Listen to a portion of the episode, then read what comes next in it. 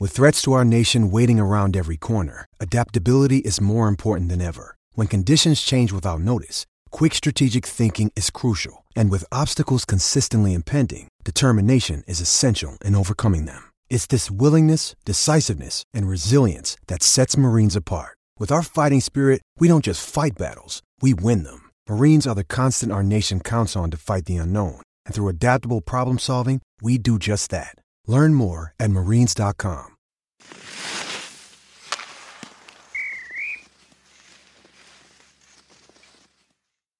Well, before you interrupted uh, an incredible conversation, I was asking about the, the kid from Mini, um, Matt Boldy. Matt Boldy. He's like two hat tricks or something in the last couple of weeks, doesn't he? Yeah, yeah.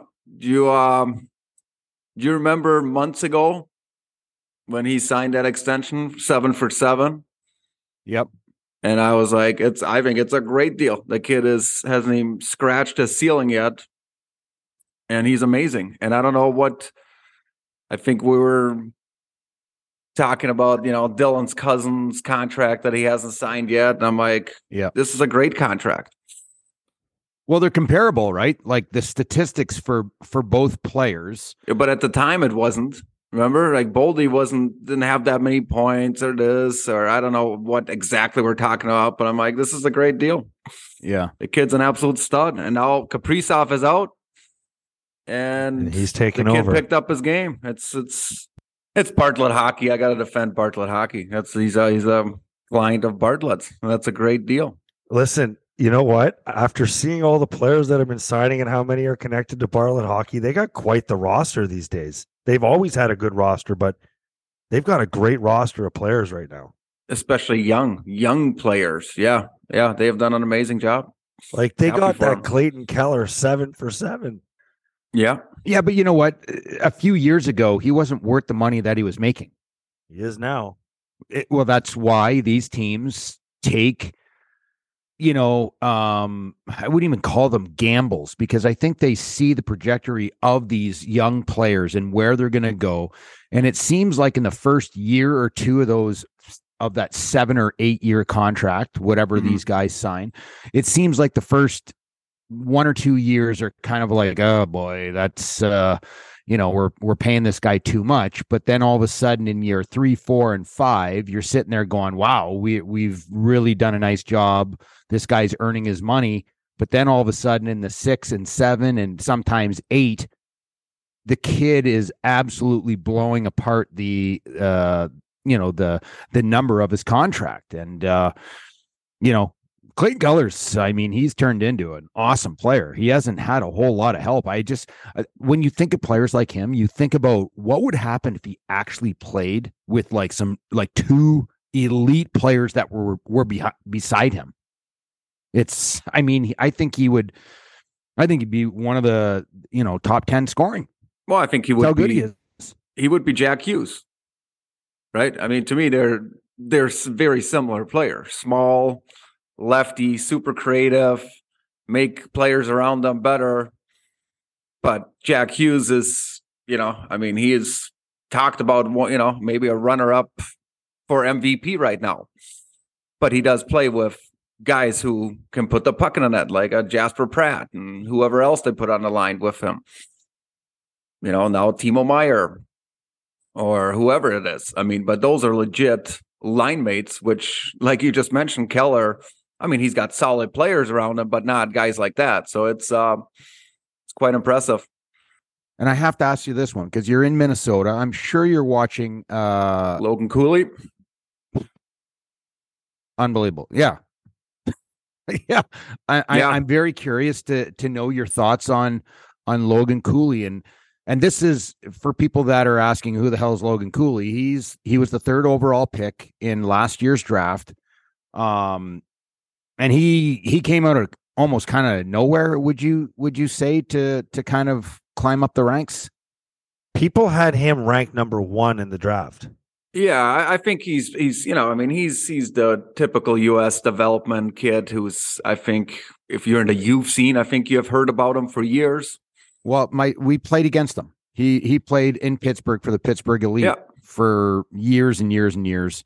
Um, and back then he was a very good player, very, very small, very tiny, um, but always, you know, kind of like out of sight, out of mind type player. But when you looked at the score sheet, he had four points. Yeah. And they beat, you know, they beat you four to two.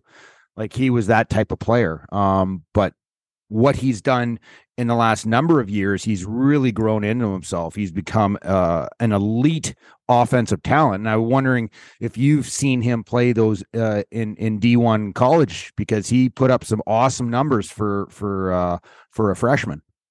He's, I mean, again, he's unbelievable. His hockey IQ is off the charts. But I think what really is helping him as well is his hit that line with Jimmy Snuggerud, who's a first round pick by the St. Louis Blues, also a freshman, and then they got a sophomore with Matthew Knies, who's um, probably the top prospect for the Leafs. Those three Yeah. together, that's a legit NHL line right now, in my opinion. So, and they're Really? just spreading college hockey. I went to the game two weeks ago. It was the Big Ten championship, and that line was awesome. Cooley was great, and so was um, Fantilli on Michigan. I mean, he'll go, in my opinion, you know, Adam number Fantilli year. is Yes. uh, as a Toronto kid, played for the Junior Canadiens his whole whole life. Um, and now he, where is he? He's in the USHL, correct? He's He's in no, he was- Michigan. he's in he's Michigan at this. Michigan, and he's he's. I think he leads the the nation in scoring as a freshman. So I He's would not be great- surprised his that stats, he, he's got like 65 points or something this year. yes, yeah, he is. He's really good. So in my opinion, Like I don't even go- want to ask this question, but does he like? I don't see how Connor Bedard can get knocked out at number one. Like I mean, what he's doing is just completely staggering. But you have an Mhm. Adam Adam Fantilli who's who's a, a big kid. He skates really well. Yeah. Um, he can play a power forward game with some with some grit and nasty, but he he can also he's a he's a point producer. He's a goal scorer. I mean, he is literally everything. He I is going to be, like you said, Bedard is going to be for sure Do you number think one. he has any chance whatsoever of of going first? zero. What? Zero. Just and the, the main reason I say zero is because I, I think Fantilli's game is fantastic. Like you said, he's a big kid. He can make plays. He can play a gritty game if they. if Could they you imagine play. being the GM that passed on Connor Bedard at number one? Yeah, but you have The- to understand. I don't Adam- care. I don't care. Adam if, I don't, Fantilli I'm not has saying been he can't be shredding- better. Hold on, listen to me. Mhm. I'm just talking about the overall hype of this kid. You, there's not a team in the world that would pass on number one. They would just trade out. I agree. They would be too too scared to do it, even Oh, if they if, even if the GM thinks Get- that Fantilli has a better upside or a better 200 foot game or whatever. What do you want to say? There's no way they would be too scared to pass on a a talent because of the hype that Bedard has. But the one thing, and again, I've only seen Bedard on on TV, so I can't. Again, TV sometimes doesn't do the same thing as watching a, a kid in, in person. But the way he shifts, his elusiveness, like that, that's something Fantilli does not have. It's absolutely Yeah. crazy. But Fantilli, in my opinion, is definitely the number two pick. And he's gonna, you know, whatever franchise gets him, that's he's gonna be an awesome piece that someone's getting. Yeah. Yeah. And you can see, you can see that's what those games are April 6th.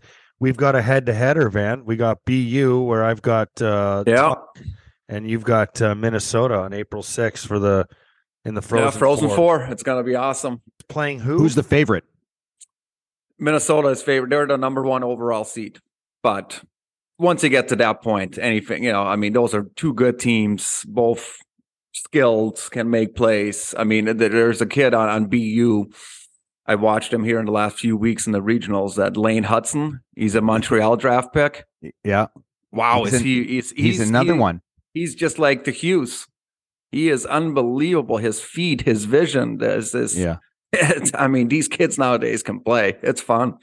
Well, I played against again. I played against Lane Hutson uh, our entire life at the Junior Sabres, and you know he he started with Chicago Mission, or the he started no, he started with the Chicago Young Americans as a really young kid, like nine, ten years old, and he was doing things on the ice that I'm not kidding you. I've never seen done by any player at any age. He was a defenseman.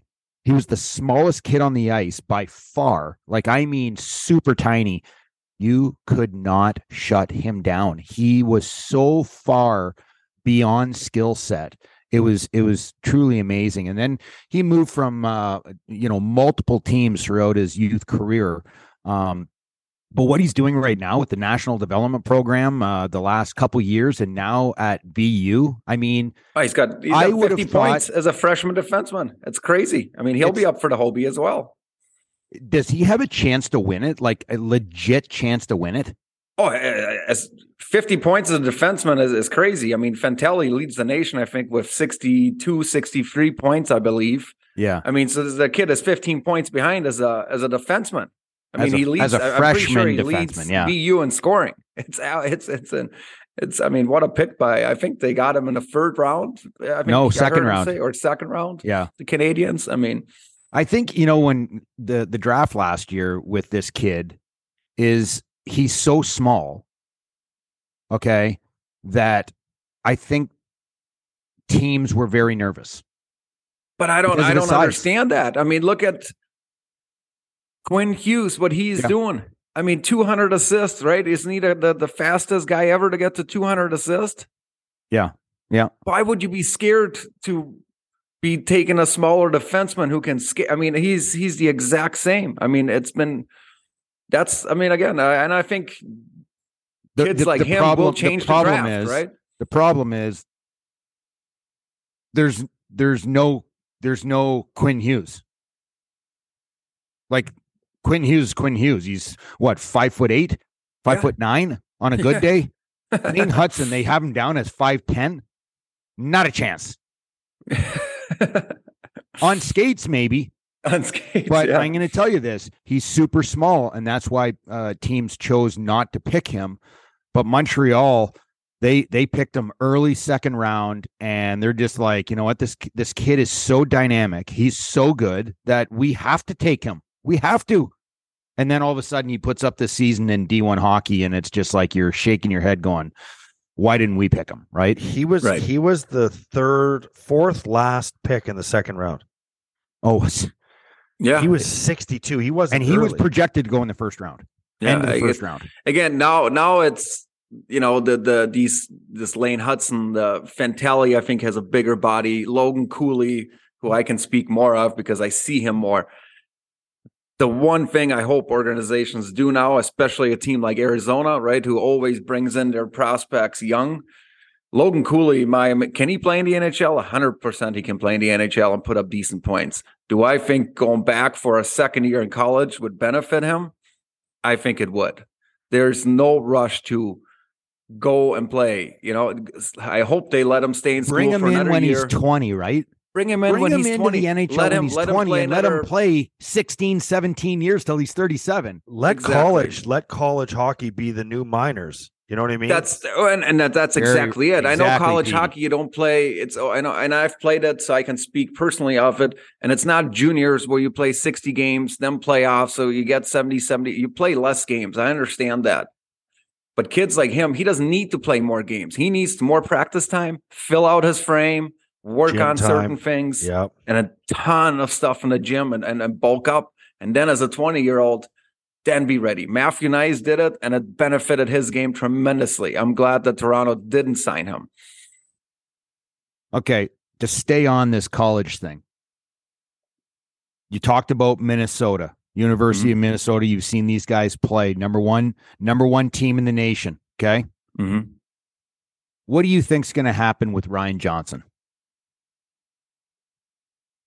I Now think he's- he's, Obviously, everybody knows he's 30th. Uh, what did you go? 30th or 30, 31st. uh, yeah. 31st overall? You know, what do you think Or he's going to do? Or as Craig once said, 31th.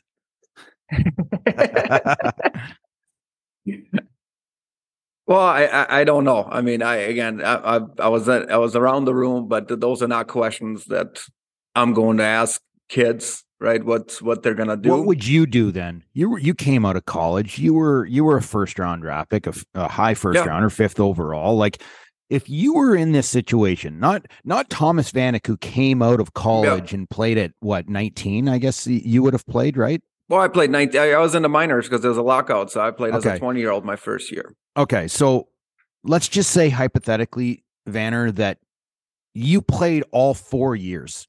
Mm-hmm. You know, you're you're 21 years old. and now you have a decision to make. Do I sign with the Buffalo Sabres and what you see in the system? Okay.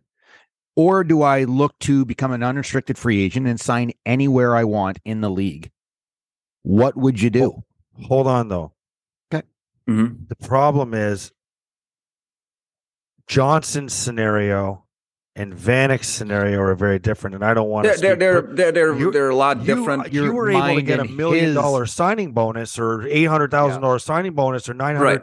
That's more to entice a player to come out of college.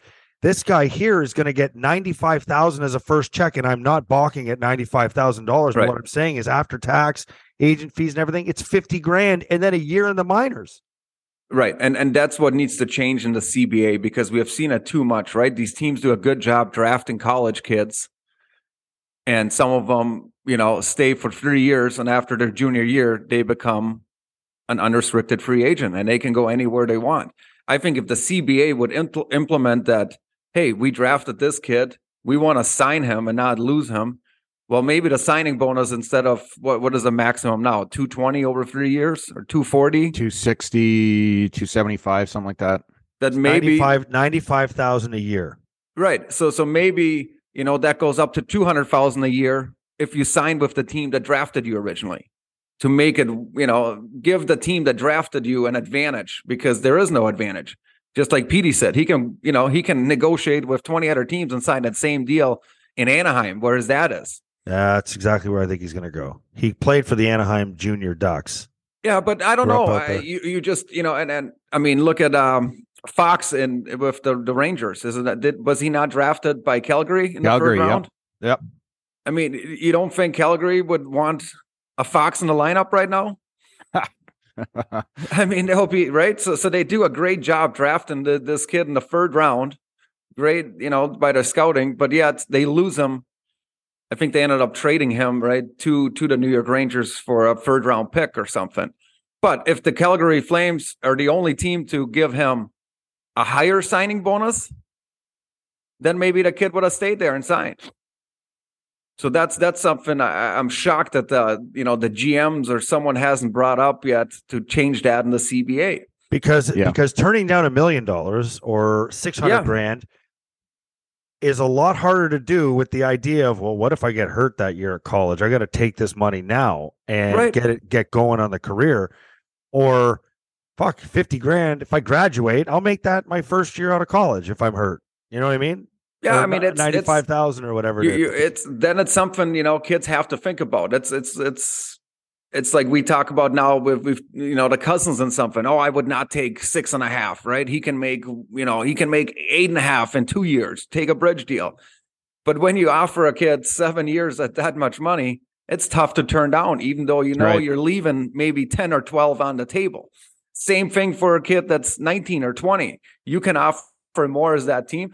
But anyway, so going back to your question, what he's going to do, I don't know. I mean, I can I see him signing with the Buffalo Sabres? Yeah, I can because I think he's really good, and I think the the one thing the Sabres lack is the defensive depth, in my opinion. Now is he is he a true defender? Like what is it? Is he is he kind of like a hybrid? Like he's not really an offensive defenseman. Well, he's going I- to be I- a guy that basically moves the puck really well. He's Mhm. going to be very very stable playing defensive hockey, right? Yeah, I, but again, I, I can't tell you how good his off, you know, his his offensive abilities could be because he's playing on the number one team in the nation where Brock Faber is really good. LaCombe, who's drafted by Anaheim, who I think is their best defenseman, he's those guys are eating up all the power play minutes, right? So they're, I mean, he's playing in front of some stud defenseman or behind some stud defenseman. But the games that I watch him, Well, you think he's Five going to on get power five, play he's- time on uh, playing in front of uh, Dahlin and Power over the next uh, fifteen years? His Probably not, no. His offen- offensive abilities up to this point have not been have not been something that you're talking about. You don't talk about, you know, his offense. or Right. talk It's- about he's just an overall security sec. He's sturdy not putting up defenseman. He's not putting up Lane Hutson numbers, but at the same time, he's putting up good numbers for a 38 five on games, five. 18, 18 points, 4 Mhm. goals, 14 assists, plus 21. It's a great He's on the best team in the nation, Petey. I could have that right now. Okay, well, I don't, know. I don't, you still have they... to break out the puck. He, he's he. To me, he's like I said. I think he's going to be in the NHL. He's not going to be a huge point producer, but he's going to be a. You know, could he end up being a free four? Solid. You know what you're going to get in night out. First pass, good transition. You know, is he going to be the you know the first D man in the rush all the time? I don't think so. But just a really good, steady defenseman who can uh, break out the puck. Yeah. So and, I guess my last question on him is the Sabres organization the right one for him? Yeah, why wouldn't it be? Right? I mean, who who doesn't want a, a free four, even a five defenseman who can move the puck? Well, it's it's not it's not whether they want, well, whether he wants them. All, all, I guess what I'm trying to say is if you're if you're an agent, okay, and if yeah. you're Ryan Johnson and you're taking a look at you know your your where you sit in the depth chart and and what style of defenseman is playing in Buffalo opposed to other teams around the league. Okay? Like Buffalo has a whole bunch of players that are like Ryan Johnson in the sense that they're a little bit softer, they're skilled, they're softer, they're not overly big, they're not overly physical, okay? Mm-hmm. I'm I'm just wondering is there a better fit on another team where there might be more size, more aggression, more and they need a slighter, smaller type. And I'm not saying he's small. He's not a big kid. He's six feet, 170 pounds. That's that's not a big kid. Right? In the NHL, right at 170 pounds, like, good right. luck battling guys that are going to be 200, 220, 215, you know, those guys that are in the league. And there's a lot of them. You're going to have a hard time battling those guys on a nightly basis. All I'm saying is, is he better suited on another team that has guys already that are 6'2, 6'3, 6'4, that are bigger, more physical, but they need that real smooth puck moving? Yeah. Oh, for yeah, sure. I, I'm, I'm sure there's plenty of other teams that yeah that's all. And slide saying. him in and, and and use him. Who's his dad? Is it Ryan Johnson? No, Craig. Oh, his dad's Craig Johnson. I believe. Yep. Okay. Oh, okay. All right. So yep. change change gears here. So I guess I, I should have said back a while ago. It's a little late, but it's episode two forty three. Um, there it is. Yeah, there it for is. That. Yeah. Well, I mean, you guys got rolling, and I was loving the conversation. So I'm just like, this is easy. Craig was on Shredd and Ragan this morning talking about the Sabres, and we'll talk about the Sabres. And and they asked him about like a Lindy Ruff story, and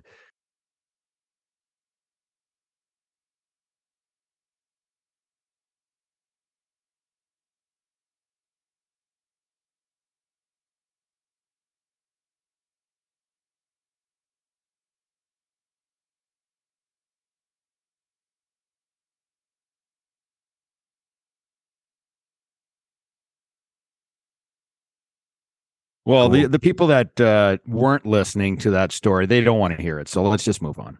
Yeah. Go ahead, man. Tell it again. No, it wasn't. It was.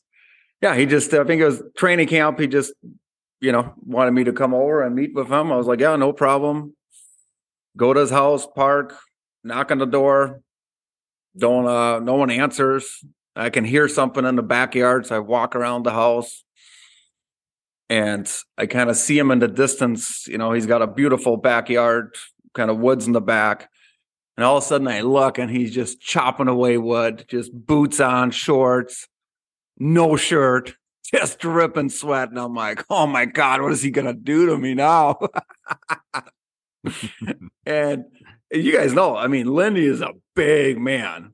So finally he sees me, goes, I'll be right up. I'm like, okay, sounds good. I'm just like a I felt like a little kid, right? So no, was then he the, came the up. body had to have been a little bit saggy. Well, I mean, he's. I mean, at the time he was in his fifties, but he was. You know, I mean, he's. He's. I mean, he. It's. You know, he had a big chest. I mean, he's a wide, thick man. You know, I mean, sometimes you don't. You don't see it. You know, I. I hey, Rivs brought it up about. Um, I don't know what episode it was about. Um, Kovalev, right? He said, yeah. I, I didn't know Kobe, and then he he played with him or whatever, him and it's like shirt off, and he's like, "Oh my goodness, is this guy wide?" Well, that's how Lindy was too. I mean, and his he's a big guy, you know, his shoulders are broad, but then you see him without a shirt, and you're like, Jesus, he is a monster. But yeah, anyway, so he's walking up and he's just dripping sweat. He's like, sit down. I'm like, yep, I will do that. I'm gonna sit right down. But yeah, so Did I thought he was gonna chop my finger Here's, off. or here's the part that I don't I don't know. Did he proceed to talk to you with no shirt on and dripping sweat, or did he at least have the courtesy to go and dry off and throw a shirt on? I I think he did throw he, he came up and threw a shirt on, yeah. All right. But he walked out with walked up to uh, I I I'll, I remember I just I remember walking by I was walking by the sauna at the rink one day and there was Lindy in the sauna with with dumbbells doing curls working out in the sauna. It was it was unbelievable. I, I mean, you know, had he been approachable, I might have opened the door and you know said something funny. Instead, you locked him in there. Instead, I fucking I walked Put a by chair like in front I, of the door. walked by and and acted like I did when I played. I had no peripheral vision. I couldn't see him out of the out of the corner of my eye. Did you uh, watch any of the Sabres game last night? I did, yeah. I, it was a good game. I thought, uh, you know, lots of scoring chances both sides. I thought Comrie was fantastic again, really overall. I mean, I know you can say maybe he could have had, I don't know which goal it was, maybe the second he could have maybe had, but I thought he he he made some big saves and um, Is that the one that uh, I think the player right hand shot ripped it over his left hand shoulder? Second goal. That was the second goal. I'm pretty sure it was. yeah, yeah. But Yeah. again, That was the one. how's this guy even that open to shoot? That's my whole like every you're talking about Comrie trying to make a save on a guy who ultimately is is on a bloody breakaway almost on the right hand side. Why is he that open? No, I, the- I know, but it's but you know how it is. But there's breakdowns, and and we've talked. I mean, there's a lot more breakdowns in the Sabres than than anyone would like. But even on good teams, there's breakdowns, and then sometimes you need a save. But I'm not blaming him one bit. I thought he he made some really really good saves. I mean, he was he was really good. He gave him a chance to win the game. How about fucking Lukas Rousek coming in and having a goal and an assist in his first NHL game? Good for him. I thought he was I thought he was super noticeable. Besides the goal and the assist, I thought every shift, the way he was tracking, forechecking, I I I, I he Where'd you notice him, Vanner, the most? I, you know, there was a few times there was a quick turnover, and I thought the way he got back, his quickness, his first couple strides, I thought were fantastic. Like he looked like a legit NHL quick, you know, not not intimidated, not not nothing. I thought he he played a solid game. Yeah. Well, he, he's only Um, been playing pro for seven years. I mean, it, he he's had a he. I mean, he's exactly that prime age where you bring a guy up at that age and give him a shot in the NHL. Twenty three years old, almost twenty four. Played mean, in the Czech Pro League in Rochester for a couple of years. I mean, yeah, I- I I just can't believe that's the guy that that gets the opportunity, but he does because there's nobody else. Right, because everyone else is up here, right? The only other, you know, high end prospect is is Kulich, but let him finish the year down there and keep keep lighting it up. I I don't know. I guess what what else is in the cupboard in Rochester, so I shouldn't just say Kulich. Maybe there's more more guys like that down there. But like Petey said, I think this is a 23 year old knows the pro game. Obviously skates well, which again I I, I didn't know much about him until yesterday, but to me, that's that's a guy I would not take out of the lineup. I mean, even if Tage comes back, that's a guy I keep keep on that third line. And then I mean, the energy he brought, the way he was skating, I thought he he was great. He spent more time in front of the other team's net than some of our forwards the entire Yeah. year. You're right. Yeah, that's a that's a great point. How'd he Yeah, score his goal? Right, Was right it, front. was it some was it some dangle? Did he do something absolutely? Uh, oh my God, that's amazing! No, he stood in front of the net. He battled in front of the net. He made it hard for the goaltender to see. He made it uh, hard for the defenseman to box him out. A shot is taken, and he gets a rebound that's literally right in front of the net. It's interesting. It's interesting why you would want to go to the front of the net when seventy five percent of the goals are scored there. Like, why would you even want to go there? Well, let me. I let me guess he's figured something. it out. let me ask you guys something. So I'll tell you what what kind of kind of irks me about this team is if you go look at the Washington game, they had the lead, they blew it. You have a 3 2 lead going into the third period against the Montreal Canadiens, and they they blow it. I mean, that's is that goaltending, Craig, or is that overall defensive play? I'd say the first two goals are prime examples of both. Well, did Right. you see the first do you, Vanner? Do you remember the first goal? Remember Harris, the defenseman who snuck in back door? Yep. Go back and watch the first. Go back and watch the first goal, and go and watch JJ Peterka and Jack Quinn play as the two high forwards in the zone, and you realize why this team gets scored on so much. It's, I mean, to me, it's just like, holy shitballs, man! Like zero idea how to play defense. And I know they're young, but listen, I mean, I don't care if you're I don't care if you're 29 or or 20. You you know where to be and what to do because you've been doing it your whole life. Some guys are better at identifying danger more than others. And and this when you go and watch this clip, when you go and watch the Sabres first goal, you understand now why this team has an ungodly amount of goals scored against them because they lack in defensive awareness. They lack in positioning and they're not, they struggle with it. Is it hard at a young age? Are we chalking that up to youth because of the two players that you're mentioning, or this is Listen, a I whole mean, year, there's whole year in the league and a whole year of practices where Thomas, I mean, you were a young player, young offensive player in the mm-hmm. league. Is it hard to adjust to a coach's demands when it comes to playing defensively minded? Well, I, I don't know if it's it's if it's hard to adjust. I think what you learn is the speed of the game is a lot quicker, right? I mean, the speed of the game is a lot quicker than the AHL.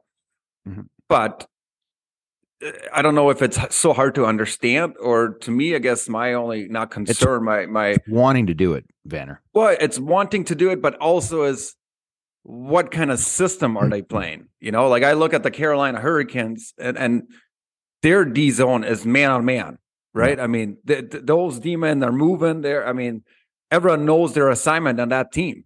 And like I, I, I- those guys, really good defensive players, like a Sebastian Aho or a Teravainen or yeah, Yes, because they uh, Seb- Sebastian Aho, for an example, Finnish Yeah. kid. Okay, um, I I had the opportunity to play over in Finland in the lockout. Okay, and you got to realize how they treated their younger players, their star players. Okay, they didn't treat them like they were like they were on a pedestal.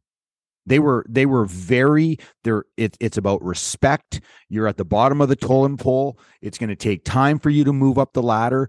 They learn how to play the right way. Sebastian Aho, when you watch him play, do you ever think of his game as like, oh my God, he's like one of this these offensive dynamos? No, you think of he's literally one of the best two way players in the game.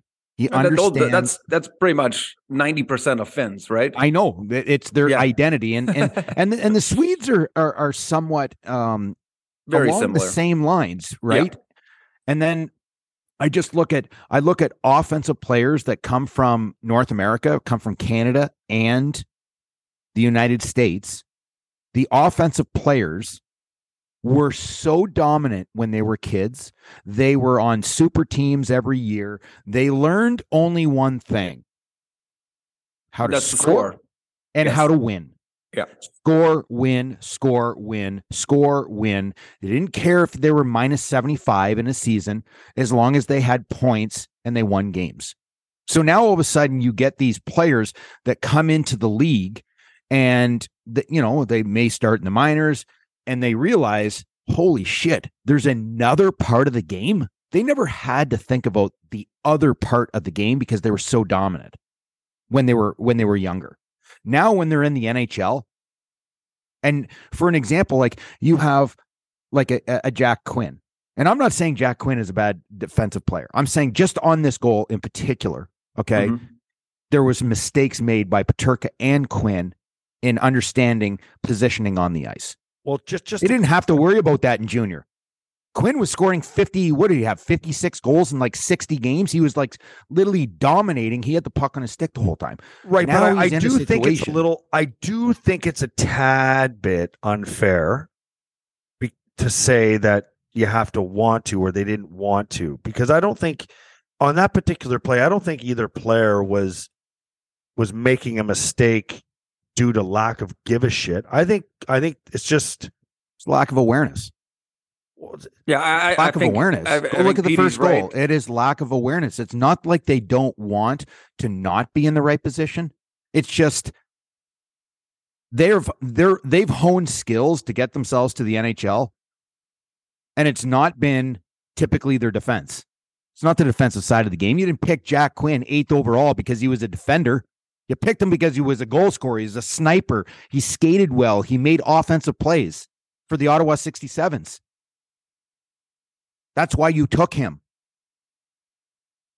That's all I'm Yeah. saying. But Yeah. it- Again, I I don't think it's the goals for is the problem. It's just like what, what Rivs is mentioning right now. It's the goals against, and not just the goals against, but the chances against each and every. I mean, this is the Montreal Canadiens they played last night, and there was grade A chance almost every shift. It's not like they played the Rangers or Carolina or I don't know. So, so my whole point was why I brought up the Hurricanes and their D zone. I think that team has bought in, and Brind'Amour has that the man on man system, and they must obviously work it from day one in training camp because every every it's not that Quinn and Peterka aren't bought in. I, I I don't know if they're confused sometimes, if they, you know, if they the, know what the pace is faster. the Pace is fa- faster. but all that, Everything's it's- it's- happening faster for these these guys, and it's going to take them a little time. But let me ask you this, Vanner: Is it harder to teach offensive skill? Is it harder to teach a kid how to score goals, or is it harder to teach a kid to play defense? The offensive player. Why? because you in my opinion you can't teach natural goal scoring. You can teach everything else as long as the kid's committed and you have the right system and the right coach right? I mean and dad, you can teach. You can't teach a kid all of a sudden how to rip a one timer how to pick up his head and how to you know roll his hands and his wrists over to get that top shelf goal. You can't teach that That's exactly where I was going with this. And the Sabres have a lot of kids, a lot of young players that are super highly offensive guys. Okay. They're super highly offensive. They've been offensive since they were young. And now they're in the NHL and they're going to have to learn how to be better defensively. But I'm going to tell you this it is 10 times better to have an offensive kid, a kid that can make plays and score and help this young man as he gets older to learn and identify the danger areas defensively. And I think that the Sabres have all those kids. They have a whole bunch of kids that are highly offensive. it might be more difficult points. if we're talking specifically centerman. That's right. But yeah. if you're talking a winger, Yes. It's just positioning. It's understanding and positioning and, And then I- and I- caring about it's eh it's more about caring about playing defense. So what do you- like so these on- guys we're, we're we're talking about a play like this for a long period of time, but it, there's a lot more to that play. And I and I, I I guess my point is Turka was the left winger on the play, correct? And he he was he out was on the right hand side. Yes, but he, He, was, a left winger, and he but he was on the to go back to the left wing, right? exactly. Like I, how the how does he not know to just stay there and play right wing for That's a good 30 question. seconds? But I'm sure a guy like Matt Ellis today, I'm guarantee you, I would literally bet anything I own right now. Bet one of my kids. Maybe the middle one. and I would bet you that Matt Ellis is cut this clip already. And he is, or Christie, one of one of those two offensive coaches, have cut the clip and are showing Quinn and Peterka that first goal. And they're not giving them shit. They're just giving them, okay, let's talk about this. What were you guys thinking on this play? You guys tell us what you're thinking on the play. Let's talk about it. And then we're going to tell you what the right thing to do is. Because Probably. This is not this is not something that's hard to change. It's not something that hard. You know, it's really hard to. Ch- it's really hard to change a kid who's not a goal scorer and try and make him a goal scorer. It's almost it's impossible. JJ Peterka has offensive talent, awesome, offensive flair coming out as yin yang. Jack Quinn in his first year, awesome year. Very, very good. Has gotten better from the start of the season um, to now. And these little things that are that are that are um, resulting in goals right now, okay, will be be changed, I think, as these young men move forward because they're going to uh, understand and identify things that you can and can't do in the NHL. They might have gotten away with this in the German league. They might have gotten away with this in the OHL playing for Ottawa 67s. But this, they're not getting away with it in the NHL. You make a mistake, it's in the it's a scoring chance. And that's what you're trying to limit. There's always going to be scoring chances, but you're trying to limit them as, as much as humanly possible. Right now, the Sabres are giving far too much up. And they just need to lock things down. They need to be better defensively, and it's going to come with time. So the only thing I would add, I I don't think you. Yes, those two messed up on this play, but I think usually what helps the forwards be better defense or defensively is when you actually have better defensemen too. So it, it, you know it goes hand in hand. The other thing is the I old do I- shot across the the the bow from the friggin' forward. Unbelievable. It's always I- the defenseman's fault. it's, uh, Why is it always the defenseman's fault? These two guys are the tap defenseman's dancing up near the blue line. Don't even know what the hell's going on. A D sneaking in the back door. Is that? Uh, do you want the D who's boxing out a guy in front? Do you want him to go out to Harris now? I don't Let know the what forwards the just system do your damn job. Okay. I don't know what their system is. But The my wing- whole point The is wing position in, in any league is the easiest position. I've told Petey this a thousand Yeah. times, but you're going to throw a shot at the D. well, yeah, it's because it's you play as a unit, right? But no, my whole point is I think you're you're absolutely right that Ellie's going to show him that clip.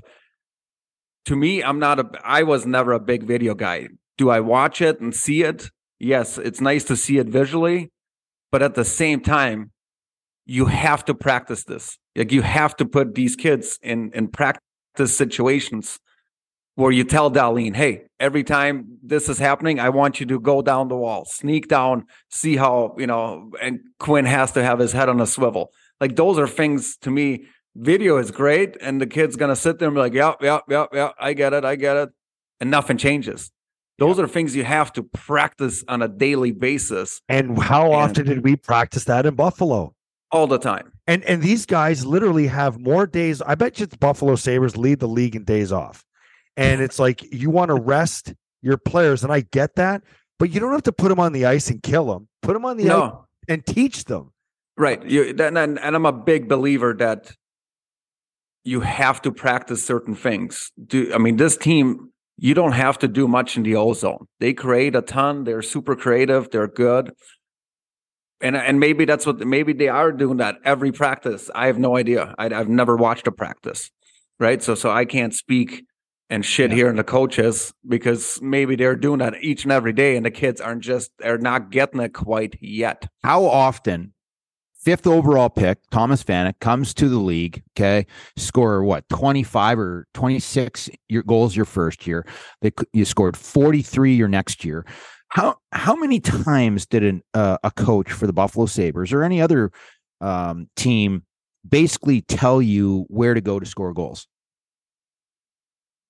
Nobody told me where to score goals. Why? because that's an instinct that I had. I don't need to be taught, right? It, it's the D zone that obviously, just like you said earlier, why we watched the friggin' video for 45 minutes every bloody day is because you didn't play defense for well, shit's it was sakes. it was more. I was always in position. It was more Royce that was just floating around. So I'm going to throw him. up. it was him and Max. I was. I should have won the Selke one year. Fuck, those Ron guys Brendan were they always were winding it up, man. oh my God. I mean, like the rebound is in front of the net, and Maxi's already sprinted to the far blue line, hoping for a stretch pass. but but here's the thing with video, right? That's my my whole point. I think it's getting even my last five six years. It was crazy the amount of video some coaches did. And to me, what I always hated is when they stop the clip and then be like, "Hey, see, if your stick would have been right there, this pass would have never happened." I'm like, the game happens so quick. It's so easy to stop a video and be like, "See, if you were right there, this doesn't happen." No, that's you're correct, coach. That wouldn't happen. But you can't. You, you're you're looking at an overhead shot that it's so easy to tell, and like the game is quick. That's what I'm saying. You have to Yeah. practice that. You have to practice it. Yeah, That's the I- I- only I- way kids are going to learn awareness. I would have been a different player if I had the Sega View too. Yeah. to end this uh, conversation because I- you know I, I get mixed emotions when I talk to people about the Sabres, and some people are really, really upset and frustrated and all this kind of stuff, and others are are happy with where with where they're at. And I'm I'm on the side of the the happy. I'm I'm really pleased with what I've seen from this hockey team. And are there are there changes that need to be made? Yes, there are. There's some tinkering that needs to be made with this team, but when I'm looking at goals for, okay, the Sabres right now sit at third in the league in goals for. It's awesome. It's amazing. The team that's ahead of them, okay, are the Boston Bruins that have 275 goals for. The Buffalo Sabres have 261. So there's your number two and number three team in the league. Here's the difference why the Sabres are out of the playoffs. And here's the difference why the Boston Bruins ultimately are one of the best teams ever to play is because they have 157 goals against. The Sabres have 271. Like over over 115 goals approximately the difference. Like the the the goal differential for Boston is plus 118 goals for to goals against. The Sabres are minus 10. As much as they're as much as they're third in the league in scoring, which is unbelievable, it's staggering. They have more goals against them. 271, 10 goals. And if they can change that, if they can continue to score because of this offensive talent that they have, but if if they can learn as a collective group how to play better defense and really care about playing better defense, this team a thousand percent will be uh, a playoff contender. I think the only thing I'm going to add to this is you need a number one goalie. You need a number one goalie. Do you I- listen I to mean, the, did you Comrie- listen to our Comrie's podcast played- yesterday? Huh? Did you listen to the podcast yesterday? Yes or no? I did not. No. Did Uh, not. PD and I talked about it. Missed one. Uh, do you think? Do you think? I'm actually pretty eight- disappointed. I know. Yeah. This is- it I'm a little offended right now, man. like, fuck. I had shit Really? going on and I just didn't have time. I'll listen. So I'll, listen, I'll, Vanner. I'll re-listen today. 35 games the Sabres have won this year. It's a r- really solid season. Do you believe that in the 73 games this year, that the Sabres, if they had a number one and not this three goal, three goalie tandem, Four, please. It's four goalie tandem. now. well, now she's into four, but let's just say that the Sabres had just the same team off, off the offense and the defenseman. But if they had a number one goaltender, do you think that they would have five more wins? I think they're they're in the playoffs 100, percent and it's not even a wild card spot. There you go. There you go. I, I, that's five wins more. So they have 40 wins right now. That would put them at 87 points. They're clearly in a playoff spot and they're three points behind Tampa Bay Lightning for a division spot with one move. Mhm. I bel I truly believe that so what happens one- when September rolls around and our goaltenders at training camp are Devon Levi? Eric no Comrie? way Devon and- Levi's making this team next year. I didn't year. say he's making this team, but he's going to challenge for a spot next year. Is he playing on Friday? This Would kid you guys is, play this him on Friday? Is literally, uh, like a a white robe and a pair of Birkenstocks away from being Jesus. Is he playing on Friday? Because guess what? Come Friday, you might be maybe out of it. As as shitty as that sounds, because they're actually what's amazing is that all the teams behind them or in front of them, they're all losing. It's I've Panthers never seen anything like that, right? Pan- Like, Panthers. How about the night? There was a night last week where like three teams played yeah, and they all lost. they all it's it's They all the same night. They all lost, and the Sabres ended up winning. Like the well, other than the Devils, the the Dev- the, the Islanders won. Yeah. but uh the Panthers lost, which is Vanner, are, are, are the Sabres out? Are the Sabres out? No, but my point is by Friday, look, because they don't play till Friday, right? Which is amazing at this time of the year. That, that, that there's four days Yeah. in between. Yes. But guess who plays in those four days? Who has two games? The Pittsburgh Penguins play twice. So if Pittsburgh wins those two games, they go from 82 points to 86 points. I know you have games in hand. yeah. They're in Detroit tonight. Florida plays Toronto. I, I, I'm not even- Washington. Plays the Islanders. I right, mean, but I'm looking. I'm. I'm not even. I'm looking at the teams you have to catch, and that's Yeah. Pittsburgh right now. I, I think the the Islanders win last night was huge for them to get to 85 points, so they might be out of reach. Who knows? But They they're playing shitty too. They might lose. And but my hope- I mean, they're not Pittsburgh wins the next Detroit, two. Detroit and Nashville.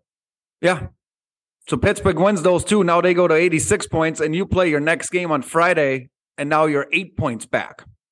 I know you have games in hand, but that's a big number. Yes, it is. But if they Yes, lose those games, if those lose those games, uh, now you're now you're laughing. You're like, You are- holy shit, how are we still in this you with have our two record over in the last hand, and you'd be 20 games? five points back. It's crazy. It's it's it's one of the craziest endings to a season I've seen in actually probably both conferences too. I mean, Well, it's it, for me, it's the East because we talked what months or uh, six, four weeks ago, five weeks ago. Like, oh my God, this is a race with seven teams are in it, right? Like Detroit was still in it, everyone's in it. I'm like, well, usually there's always a couple teams that go and grab it and go on a winning streak. Well, all these teams have a shitty record. Like, no one's taking it. Like, it's amazing that the Sabres are actually in it with the record they have had. Yeah. They're what, what are they? Three, four, and three in the last ten games. They've been like that for a they while. It's- I bookended mean, their season with with shit streaks. They had the the eight game losing streak just shortly into the season when they were on fire, and then they have a shit streak when they're sitting right around a playoff spot. but so does everyone else. Yeah, I don't. I mean, if I would have told you right the the ten games before that their record was going to be three, four, and one, are they going to have a chance to make the playoffs? We would have laughed and be like, no, you, you're going to be in the draft lottery with that record. But every other team is losing around them. Yeah. Well, uh, that's you know, Petey and I were talking about this morning before before we came on, and uh it, it's crazy to think like the sab that the Sabres are still in this. They literally legitimately are still in this. And and I said, we need to hope now, we just need we the Sabres need to take care of their business, okay? I know it's that time of year. Games are so much tou- tougher. You're starting to get, you know, these teams that are playing playoff mentality, which is a much different game. But at the same time, if the Sabres can take care of their business in the last nine games of the season, and and then you just have to hope that one of those wild card teams just falls off. Pittsburgh, you know, just starts to fall off, loses three, four games in a row. You could be right in this, and it could go right down to the wire. But Who has know- the hardest? ske- Go ahead, Thomas. No, a week ago, we talked about playoffs at the end of the show, I believe it was. And we said, what would it take? Probably what in the past? 94, 95 points. Well, I'm looking at this. I, that's a, sh- I I don't know if anyone can get to 94, 95. Like, look, the Islanders are at 85 and they have seven games left. It's Like this year, it might take 90 points to get yeah, in. or 90, 91 points. 90, 91 points might get it, right? Who has the harder schedule? Penguins Ninety have- points is going to get you in the playoffs. 90 points is going to get. like, last year, last year, the wild card. 102. Yeah, it was like a one. The the one the first wild card was 107. Yeah, to get into the playoffs, it was 107 points. How is that even possible? I don't know. Uh, Sabres got a chance, man. telling you, they've got a chance. is Levi playing? You never answered me. I would uh, hell no. Hell yes. You put the kid in. Why? Like, listen, the only reason, the only there's only one single freaking reason why that kid would play. One. Can you guys want to guess what it is? One reason why this kid will Uh, play. a yes, game. yes. I would put him in. You know what my reasoning is? Is I think it would give the team energy and they might actually play harder defensively because it's a young kid in net. Okay, that's a good one. I'm thinking something a little different. I'm thinking more um contractually.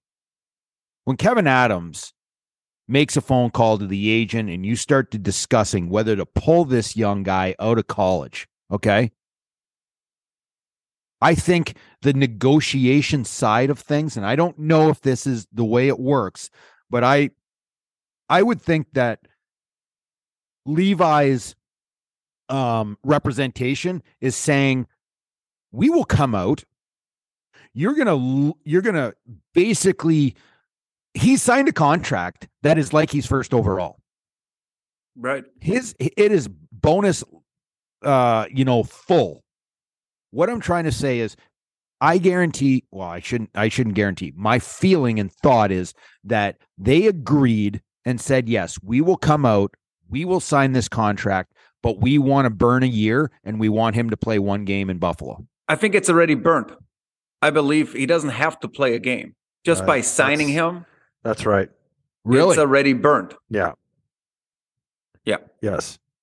Yeah. That was there was that's been clarified. then i know nothing That's yeah, I think because well, of the, the, rules are age he so is. there's so the, many the, goddamn the college rules. rules are different because if you're Crazy. a certain age coming out of college, it changes. If you're 18 or 19 out of college, you have to then you can you have that 10 game segment, right? Where a kid can play nine games and then Yes. go down. okay If you're I think 20 or 21, which Levi is, the rules change.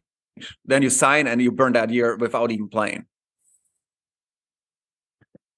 Shit. So he doesn't need to play. I, I would say I would play him that's the case, don't I did not know this. And I'm going to tell you this. I was on Shredd and Ragan this morning saying, absolutely not. I would not friggin' play him, this and that, because I'm thinking in my mind that I don't want to burn a year on a young person's contract. I want them for three years, not for two years. Why would I burn a year and play him one game? That's the leverage that they have. Okay. Right, that's- so that's- now, now that you're telling me this, Vanner, Mhm. I want everybody to know who is listening to Shredd and Ragan and listening to me talk in the last two weeks about friggin' Devon Levi. I think he should play every game the rest of the season. I am not oh. shitting you guys when I say this. That the my my thought was I do not want to burn this kid's contract. You are exhausting. is. This is great. If he's not playing on Friday night against the Rangers, I'm gonna lose my shit. I just, like I said, I think I will play him. Obviously, he's a good goalie. I think the kid has a ton of swagger. See what he's got, and I think the team in front of him, I think it, it's gonna, it's gonna bring them energy that they haven't had in a while. I really believe that. Yeah. I I have some uh I know one of my buddies from back home, his son who is uh committed to uh UMass UMass Lowell has played with Devon Levi. Um and he was he was saying, "Rivs, you're not going to believe it when you see this kid play. You're not going to believe the way this kid mentally deals with this game. He goes, he is, he's something way different than any player that I've, my son's ever played with or, or we've ever seen before. His mental side of the game and how he prepares himself is on a completely different stratosphere Good. Do and this level. he goes, listen, he's shredded every single level, Petey. yeah, I know. You know, he he he he could have easily came out of college after his first year that he put up numbers that were so staggering it was off the chart, right? He could have could have come out and to sign an NHL contract, but he wanted to go back and he wanted to be tested mentally on the mental side of things. That's how this kid thinks. It's it's truly amazing. Um, from what I've heard of him, he's a special special kid and uh I can't wait to watch him. And, well, he's gonna, I, he's gonna play nine games now, so we'll watch He him. better play nine Can't games. is- I still Kevyn Adams should be fired if he doesn't play at least eight of the last nine.